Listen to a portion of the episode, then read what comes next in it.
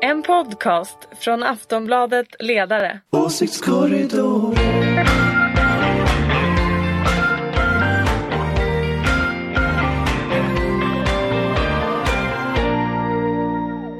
Hej och välkomna till höstens första avsnitt av Åsiktskorridoren. Podden från Aftonbladets ledarredaktion där vi pratar om det som händer i politiken. Och som det händer. Eh, igår kickstartade verkligen Stefan Löfven året fram till valet med att berätta att han tänker sluta som partiordförande och statsminister vid den socialdemokratiska kongressen i höst. Det är klart vi ska prata om det. Med mig finns precis som vanligt Ulrika Schenström, chef för den gröna och liberala tankesmedjan Fores och oberoende moderat. Hej! Hej hej! Här finns också Anders Lindberg, politisk chefredaktör på Aftonbladet. Han är socialdemokrat. Hej! Hej! Och här är dessutom Jonna Sima från Aftonbladets ledarredaktion. Också socialdemokrat. Hej! Hej hej!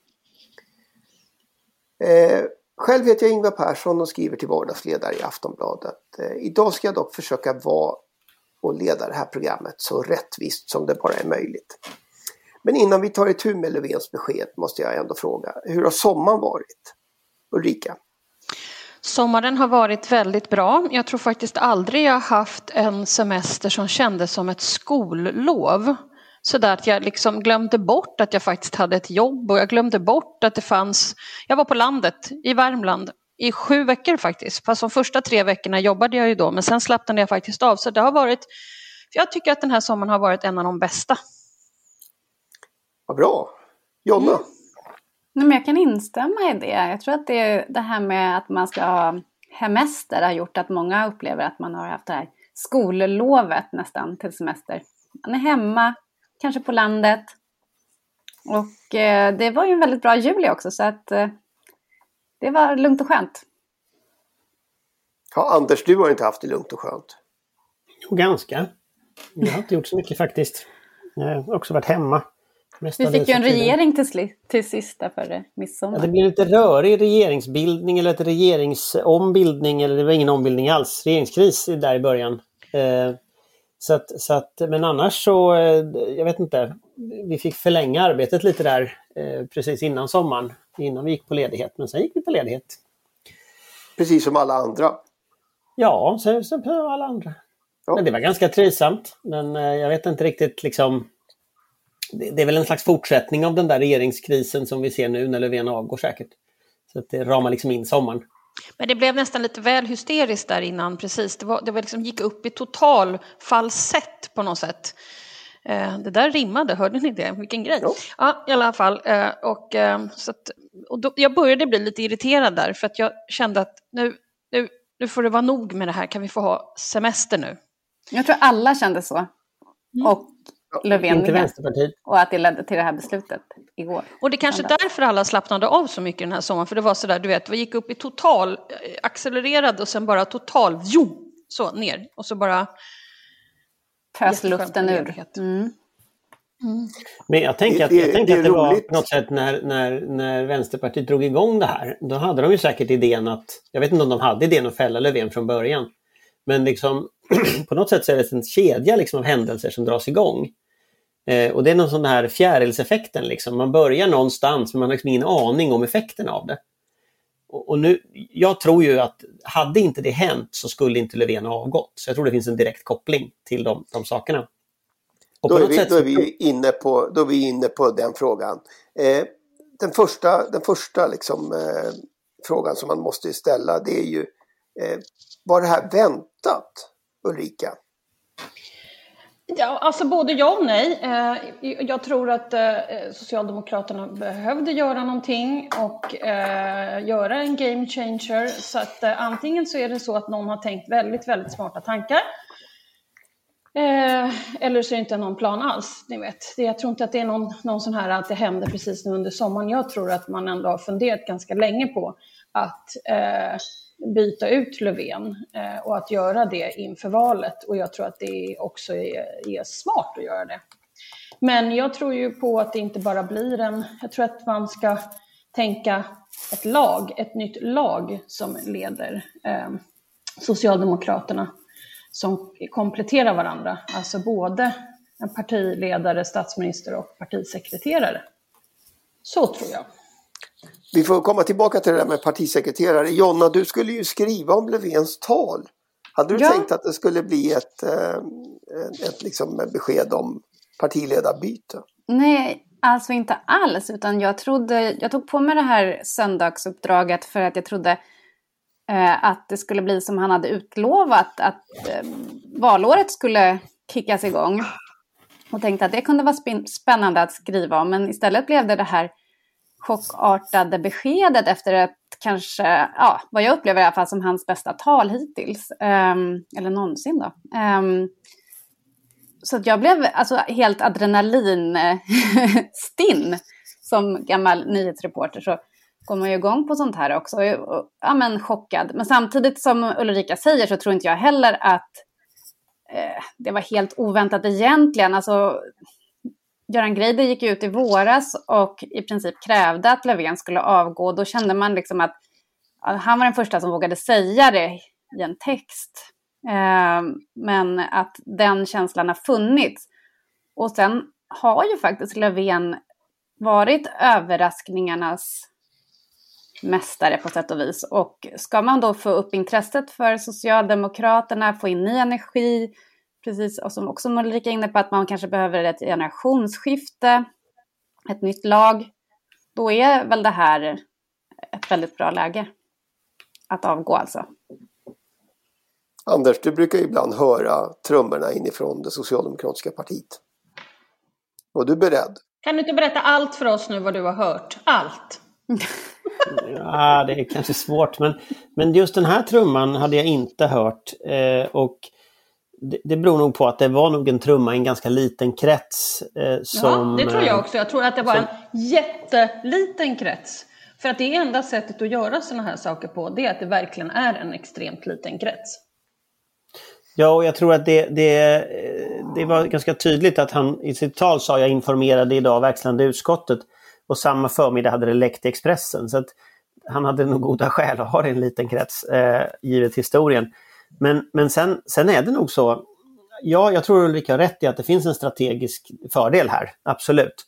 Eh, det är bara att gå tillbaka till Göran Perssons eh, valrörelser, att liksom den här erfarenheten som är ett kroppsminne hos Socialdemokraterna, att det är svårt för samma partiledare att vinna tre val. Och, och det är klart att det, det kroppsminnet, eh, det, det, kommer tillbaka och det är väldigt många som jag hör liksom, som har sagt de här sakerna nu. Att, att eh, det måste ske en förändring. Men sen orkade man inte efter, efter pandemin. Och nu, så, så, på ett sätt så är det logiskt, på ett sätt så är det här en slags fortsättning av det samtalet som S hade innan pandemin. Och, och det är ju dels Löfven, sen handlar det ju om eh, Perssons gamla idé om att toppa laget inför valet, mm. som ju också, ska man påminna sig om, var ett snack för två år sedan. Eh, så det, det, kommer ju säkert också tillbaka. Alltså ny, ny, eh, och, och det är liksom partisekreterare som, som Ulrika säger, men också en slags total toppning av laget. En slags generationsskifte som, som då kan övervintra en borgerlig regeringsperiod. Eh, också ifall jag tror inte det bara behövs kanske ett generationsskifte för att jag tror att man ska blanda åldrar och så. Men, men en, ett nytt lag tror jag är viktigt. Sen tror jag också att, ehm, nu, nu pratas det ju mycket om Magdalena Andersson överallt och jag har absolut ingen aning överhuvudtaget. Men, men en kvinna är ju bra i det här läget samtidigt som Socialdemokraterna tappar till vänstern. Så tror jag att eh, eh men sen ska man ju inte sticka under stol med att man tappar till Sverigedemokraterna också. Och eh, ja, Hulta-Bulta eller Magdalena Andersson. Jag vet inte, nu skojar jag lite. Men jag tror nog att eh, eh, Hultqvist kan eh, eh, vara en som drar en viss typ av väljare eh, medan mm. Magdalena Andersson en helt annan typ av väljare. Så jag, ja, jag skulle, jag, skulle, jag vara, skulle jag vara strateg åt Socialdemokraterna så skulle jag vilja ha en, en, en, en kombo och så skulle jag vilja ha en tredje person som också är folklig som som Karl-Petter Thorwaldsson eller något som partisekreterare. Fast vad menar du att Hultqvist skulle ha för roll? Han är ju försvarsminister. Det, det går ju inte att ändra liksom. Nej, nej, men jag pratar nu om, om, jag, om, jag, om jag försöker bara sätta mig in i att jag var strateg i Socialdemokraterna, då skulle jag vilja ha den typen av personligheter. Magdalena Andersson, Karl-Petter Thorwaldsson och eh, eh, Hultqvist. Så skulle jag försöka få ihop det på något sätt. Men jag är ju inte det så att eh, jag, en bara, mäktig valaffisch. jag bara försöker. Jag skulle nog tycka att det var en ganska mäktig valaffisch. Mm. Givet vilka strömningar som finns på väljarna just nu. Men, men, sen, men sen undrar jag också, alltså jag, dels så tror jag det här med som du säger med Sverigedemokraterna, det är ju klart att Magdalena Andersson är ju inte svaret på liksom vem som den typen av väljare kanske röstar på som person bara. Men jag tror att mycket av hennes politik kan vara det.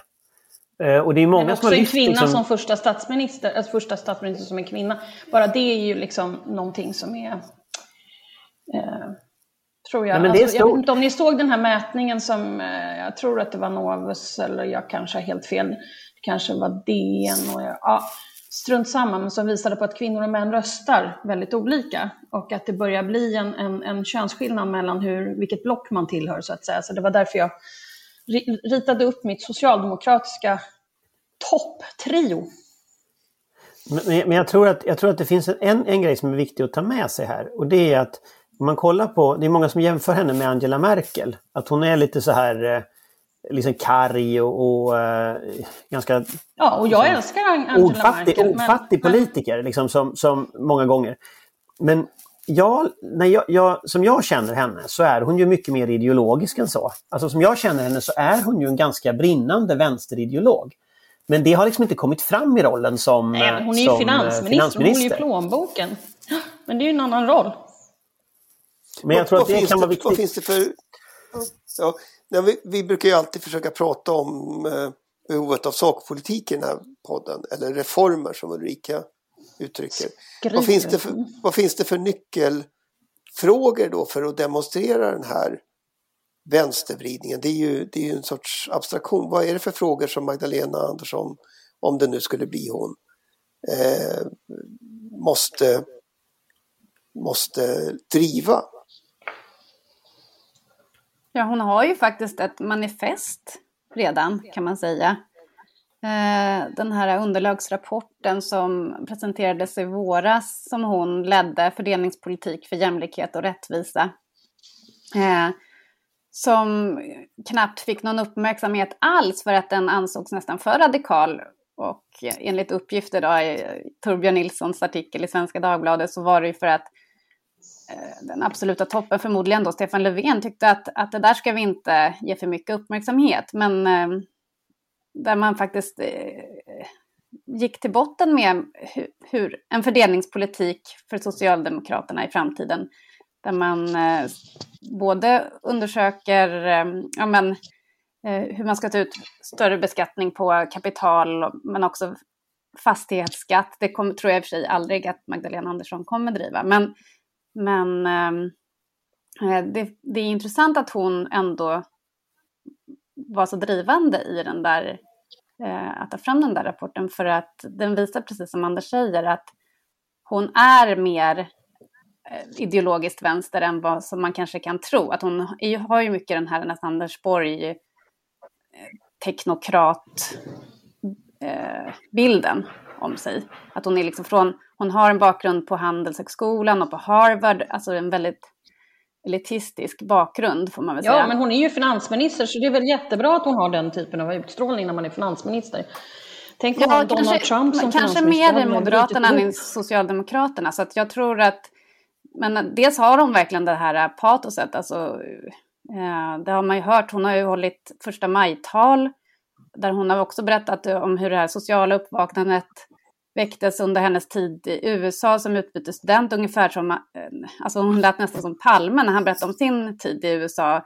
De upplevde eh, både alltså, det extrema klassamhället men också det här eh, rasismen och sådär. Alltså, så hon kan verkligen tala om det med ett genuint eh, engagemang. Sen var det sen tror jag, om jag ska ta några reformer, en... om, jag, om du frågade ja. efter reformer, jag skulle säga att det är tre stora reformer som, som jag tror att hon kommer att behöva titta på. Den ena reformen det är välfärdspolitiken. Och, och det handlar om att få ut vinster, få liksom någon form av fungerande välfärd i hela landet, att hantera det faktum att folk blir äldre. Och då krävs det en annan typ av finansiering. Och där finns ju idéer både i hennes rapport och i LOs jämlikhetsrapport som kom tidigare. Det andra det är arbetsmarknaden. Alltså, du måste få folk med utländsk bakgrund i jobb. Eh, och det där är Moderaternas starkaste kort inför valet. Så det är klart att, att en jobbpolitik som ger jobb till de grupperna som står lite längre från arbetsmarknaden. Eh, där finns det inte så många förslag i hennes, eh, i hennes rapport. Eh, och, så, men det måste hon ha någon form av svar på. Och det tredje, det tror jag är liksom fördelningspolitiken. Uh, och, och, där finns ju väldigt mycket att göra. Alltså inte minst kapitalbeskattning som vi i praktiken inte har i så hög utsträckning längre. Och att uh, få liksom en, en, en, en, fungerande skydd, socialt skyddsnät. Sen finns det så här bubblarfrågor som kanske inte är hennes hjärtefrågor men som hon måste hantera. Hon måste hantera klimatfrågan på ett radikalt sätt. Hon måste hantera integrationen på ett radikalt sätt. Så där har du liksom, om man ska ta fem områden som, som eh, hon kommer att behöva ge svar på innan valet så så är det dem. Och jag skulle gärna se att hon kommer med radikala svar. Eh, Ulrikas gamla teknik från Nya Moderaterna var ju att komma med artiklar som liksom ledde framåt genomtänkta politikområden där man förklarade sin politik. Och hon skulle gärna få kopiera det, att liksom tydligt liksom förklara att det här är den politiska inriktningen som vi vill ha. Det är ju inte nu, det är ju liksom i vår. Men, men eh, alltså driva valrörelsen med sakfrågor det tror jag hon är tillräckligt mycket politisk nörd för att kunna göra det. det tror jag, jag tror det vore bra. Det kan vara svårt för Moderaterna att svara på också. Eh, så, så, att, så att det blir en omritad karta som hon skulle kunna skapa på det sättet. Ja, jag, jag ska bara säga det. Det var ju väl Göran Persson som sa att en, en eh, socialdemokratisk finansminister måste alltid uppfattas som höger och en socialdemokratisk statsminister alltid som vänster. Det var ju medan han fortfarande sa nej till att bli statsminister. Eh, så att eh, den, där, den där transformationen har väl ansågs ju svår att göra innan, innan Göran Persson. Men, men, där kan man väl också säga att Göran Perssons Alltså han, en av hans stora liksom, eh, på något sätt insatser var ju budgetsaneringen som finansminister riktigt den typen av eh, bagage har inte Magdalena Andersson. Alltså, utan hon har ju tvärtom en, en erfarenhet av att i ett och ett halvt års tid blåsa på ekonomin utav bara den. Alltså det är den mest expansiva finanspolitik som vi har haft under lång tid. Tänk om man kan ta den typen av politisk energi och den typen av politiska verktyg och så går man in i klimatfrågan. Och så säger man att ja, pandemin var en kris, klimatfrågan är en kris och vi har en expansiv finanspolitik för att möta den eller liksom jämlikhetskrisen i samhället med, med ojämlikheten. Eh, hennes rapport handlar ju om ojämlikhet, det är det som är liksom det bärande elementet liksom i det här, att, att, minska ojämlikheten. Det finns något väldigt spännande i den erfarenheten hon har från pandemin, att liksom våga använda politikens verktyg för att liksom göra något åt samhällsproblem. Till sist bara, eh, det tog väl egentligen bara en nanosekund efter att Stefan Löfven hade lämnat sitt besked innan spekulationerna satte igång. Och du Jonna skrev ju att socialdemokratin måste ledas av en kvinna och att hon borde heta Magdalena Andersson eh, väldigt snabbt. Är det klart nu? Blir det Magdalena Andersson? I, inte enligt Expressens ledarsida nu. Nu går de tydligen eh, i, bemöter mig här med att nej, det är inte dags för en kvinnlig statsminister. Ja, får jag besked om här på sms. Men, men eh, alltså det är väl så mycket klart det kan bli. Dels är hon så, rätt så utpekad av Löfven. Hon har fått hålla första maj-tal på Norra Bantorget i Stockholm. Hon har fått hålla eh, talet i Almedalen i hans ställe. Eh, han beskrev henne som världens bästa finansminister i sitt sista tal här.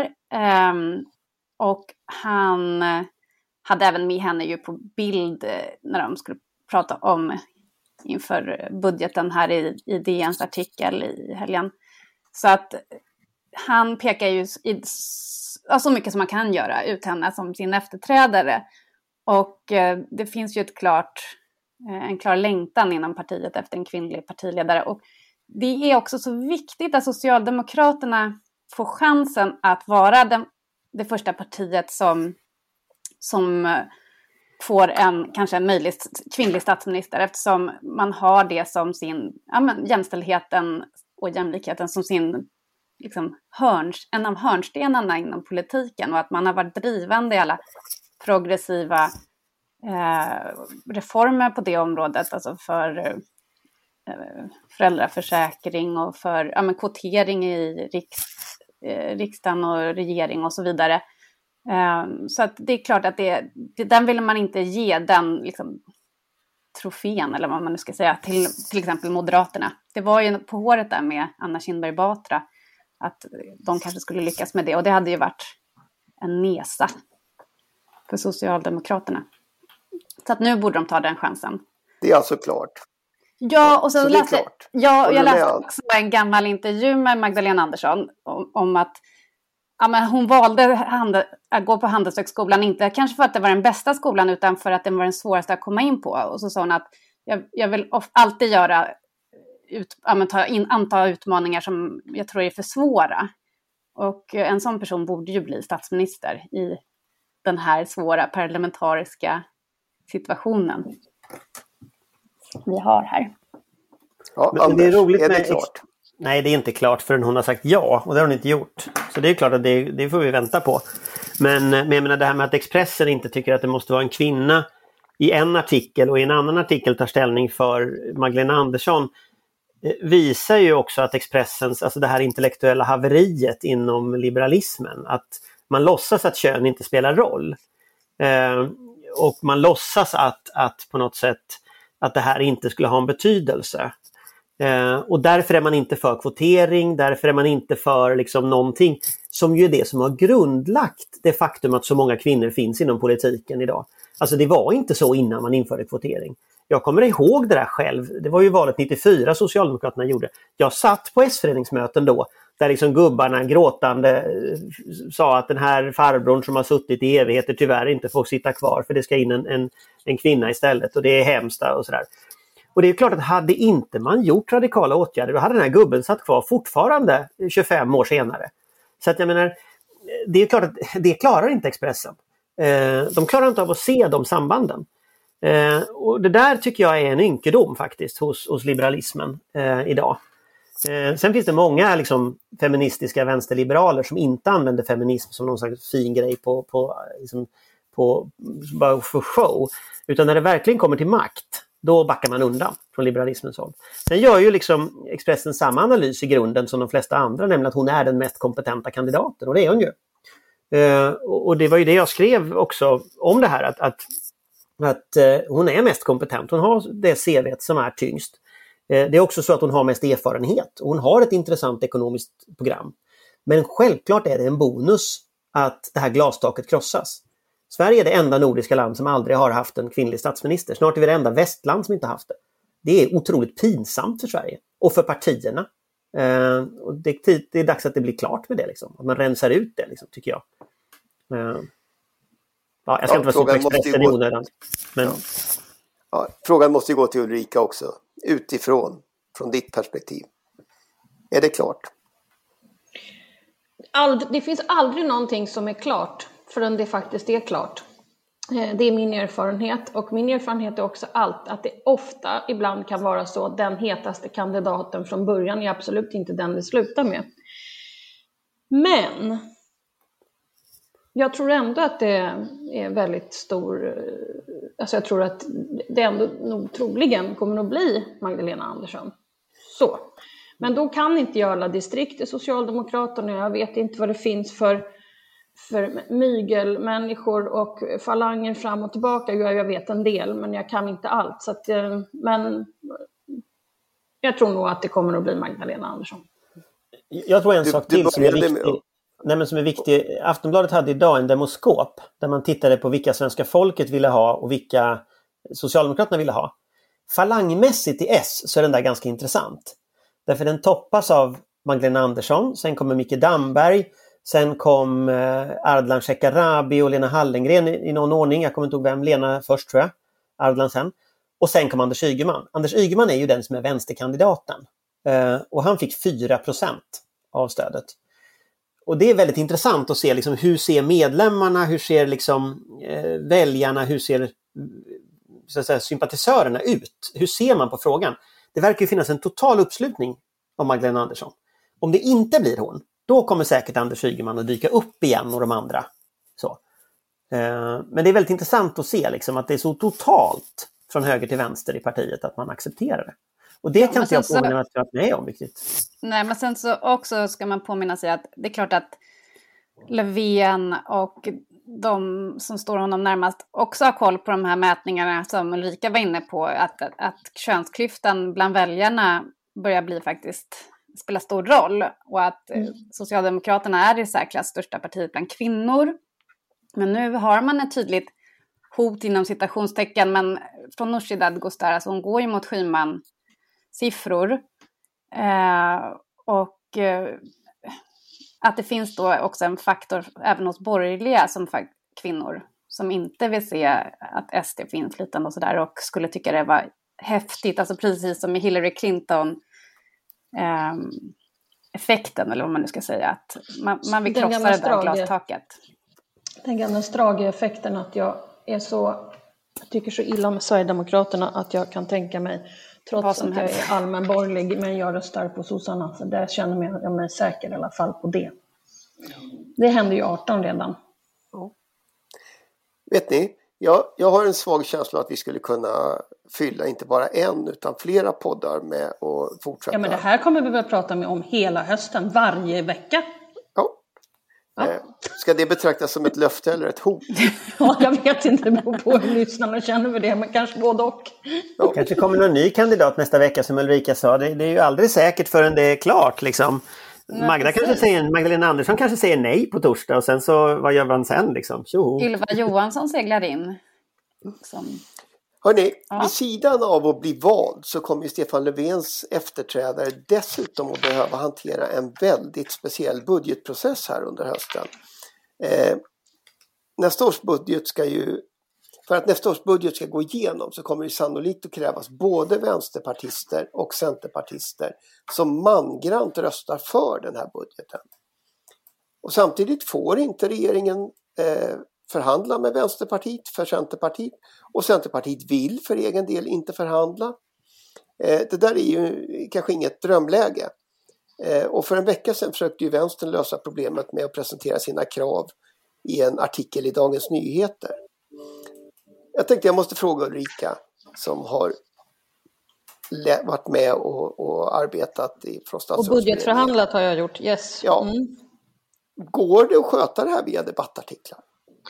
Nej, det blir väldigt stökigt. Alltså det blir väldigt stökigt. Alltså man måste sätta sig i ett rum och sen måste man stänga dörren och sen går man inte ut därifrån förrän det är klart. Men det får Men, man ju eh, det verkar ju som om det här ska förhandlas över DN Debatt. Ja.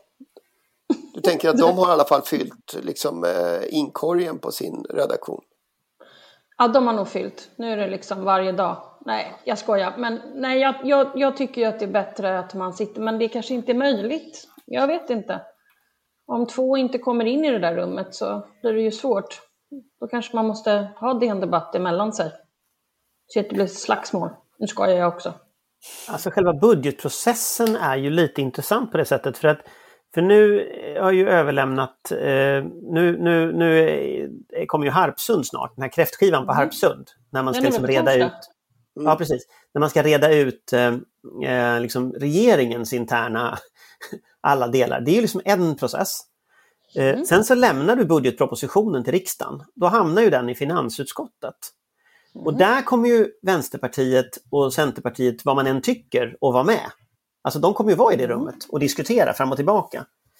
Och sen kommer Socialdemokraterna ha partikongress i början av november någon vecka senare har du första rambeslutet om budgeten och sen en månad efter det har du mm. liksom fastställande av budgeten. Så att du har liksom mm. de här stolparna vid varje tidpunkt under liksom en grej i augusti, en grej i september, en grej i november, en grej i december. I varje sånt tillfälle så kan hjulen ramla av. Uh, och, och, det är bara att säga att till och med Miljöpartiet förhandlade via DN Debatt. De sitter ju på mm. Harpsund på kräftskivan och kan förhandla. Liksom. Så även de som är i rummet idag har liksom lärt sig att man får mer utdelning om man spelar fult utanför rummet. Ja. Liksom. Men en budgetförhandling är ju, det är ju en, ett kompromissande och ett, ett eh, alltså, jag har ändå varit med i Skarpa, det är, det är inte alltid så jättetrevligt om jag ska vara riktigt ärlig. Så det är ju mycket sprit i kräftskivan. Ja, ja fast man budgetförhandlar faktiskt inte på själva kräftskivan. Det gjorde i alla fall inte vi. Ni drack ingen sprit då? Inte. Jo, men inte, de budgetförhandlar inte.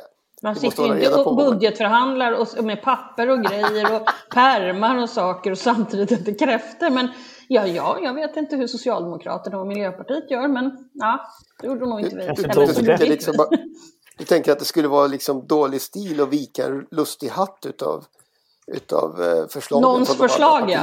Titta, titta! Ful mössa! Jag skulle veta, vilja veta vilka visor de sjunger där om de andra partierna. Det skulle ju vara spännande. Om man hoppas att det läcker. Göran Persson skriver ju den här Min väg, eh, mina val, alltså sina memoarer om, om kräftskiva och efterfest i bastun med sprit med Pär Nuder och gänget. Men det kanske det var Ja, men jag har läst en bok där han cyklade omkull och bröt för nyckelbenet. Mm. Var det efter kräftskivan alltså? Det har inte jag fattat. Jag tror men det, att det var, nog inte budgetförhandlingarna. Men det kanske var någon annat party.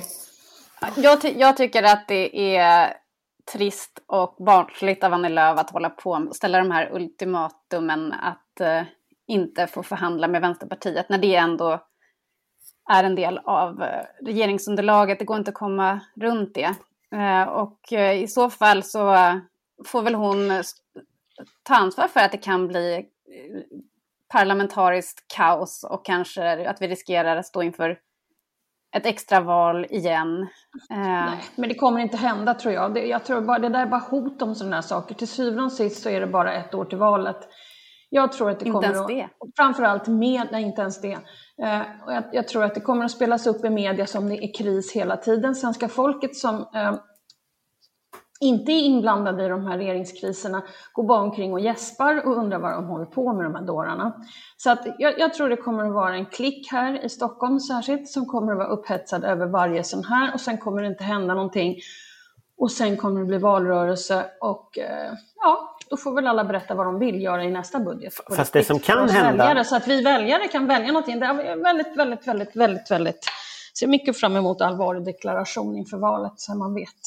Men, men, men, det som ligger i korten eh, nu, som är ju, det var ju att Löfvens löfte var ju att han hotade ju med att avgå om budgeten inte gick igenom. Eh, det kommer ju inte Magdalena Andersson riktigt kunna hota med på det sättet, Nej. lika trovärdigt. Så det är klart att, att, så att säga, hennes förhandlingsposition har ju på det sättet, den är ju lite annorlunda än, Löfvens. Eh, samtidigt så, så är det också så att om hon får gå i opposition efter att ha varit Sveriges första kvinnliga statsminister i en månad i december när budgeten faller och Moderaternas budget röstar igenom.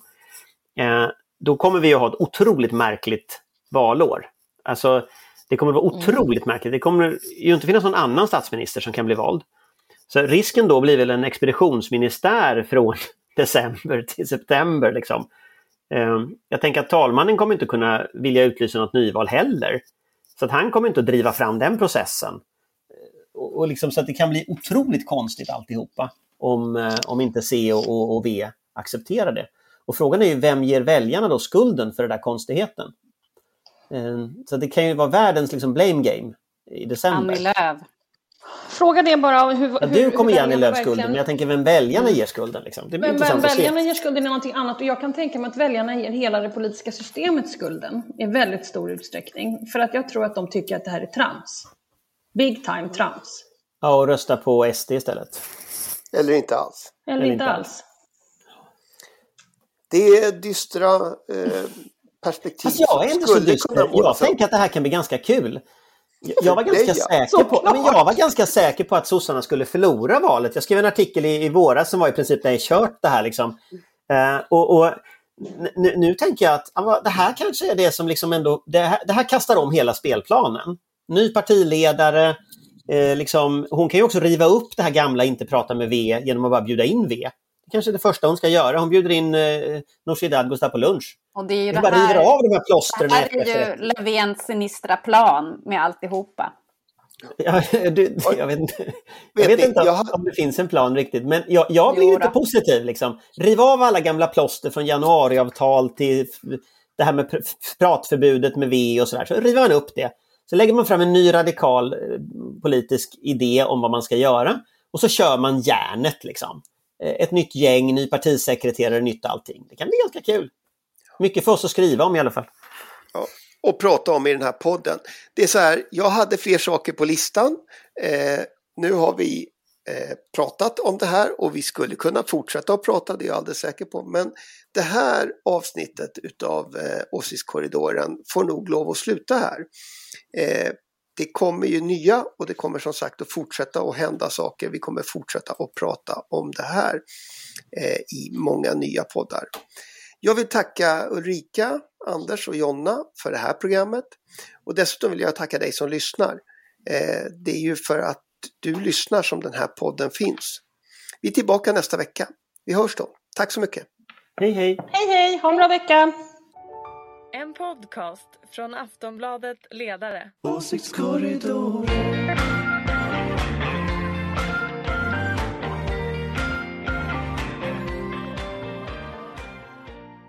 Du har lyssnat på en podcast från Aftonbladet.